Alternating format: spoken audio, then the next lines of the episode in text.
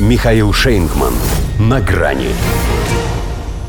Макрон уходит по-английски. Париж закроет свое посольство в Нигере. Здравствуйте. На грани.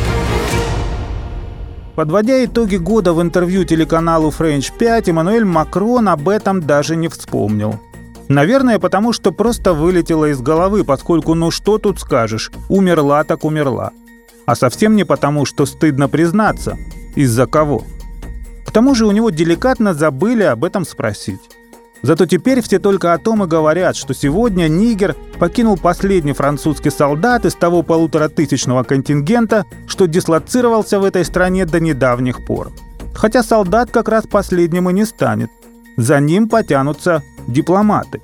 Париж закроет посольство в Неомее из-за невозможности нормально функционировать. В переводе на Анекдотичны – это значит «злые вы, уйду я от вас». Здесь правда, теперь недолюбливают их брата Мусью. Точнее, недолюбливали их всегда, теперь презирают. Пятой республике бы гибкость проявить, коль все-таки надеялась сохранить для себя местные урановые копи. Но как, если себя уже не переделать? Вся французская дипломатия в Африке вообще и в Нигере в частности – это дипломатия хозяина по отношению к батраку – да, колония бывшая, но первое слово все равно дороже второго. Тем более, что французское сознание только его выделяло жирными и крупными буквами. Потому и не сообразили они сразу, что с госпереворотом здесь поменялся не только режим, но и философия. Люди решили быть хозяевами своей судьбы. Вот и сбросили в июле про французского Мухаммеда Базума. Кстати, достаточно аккуратно – поскольку он по-прежнему в президентском дворце и ни в чем себе не отказывает. Ну, кроме власти. Хотя она и в период его правления была у него относительной, потому что руководил он страной с оглядкой на Запад. А теперь один из его, как он сам о себе думает, ярчайших представителей нигерского сидельца даже не вспоминает. При этом все равно надувает щеки, пытаясь строить из себя лидера мирового масштаба.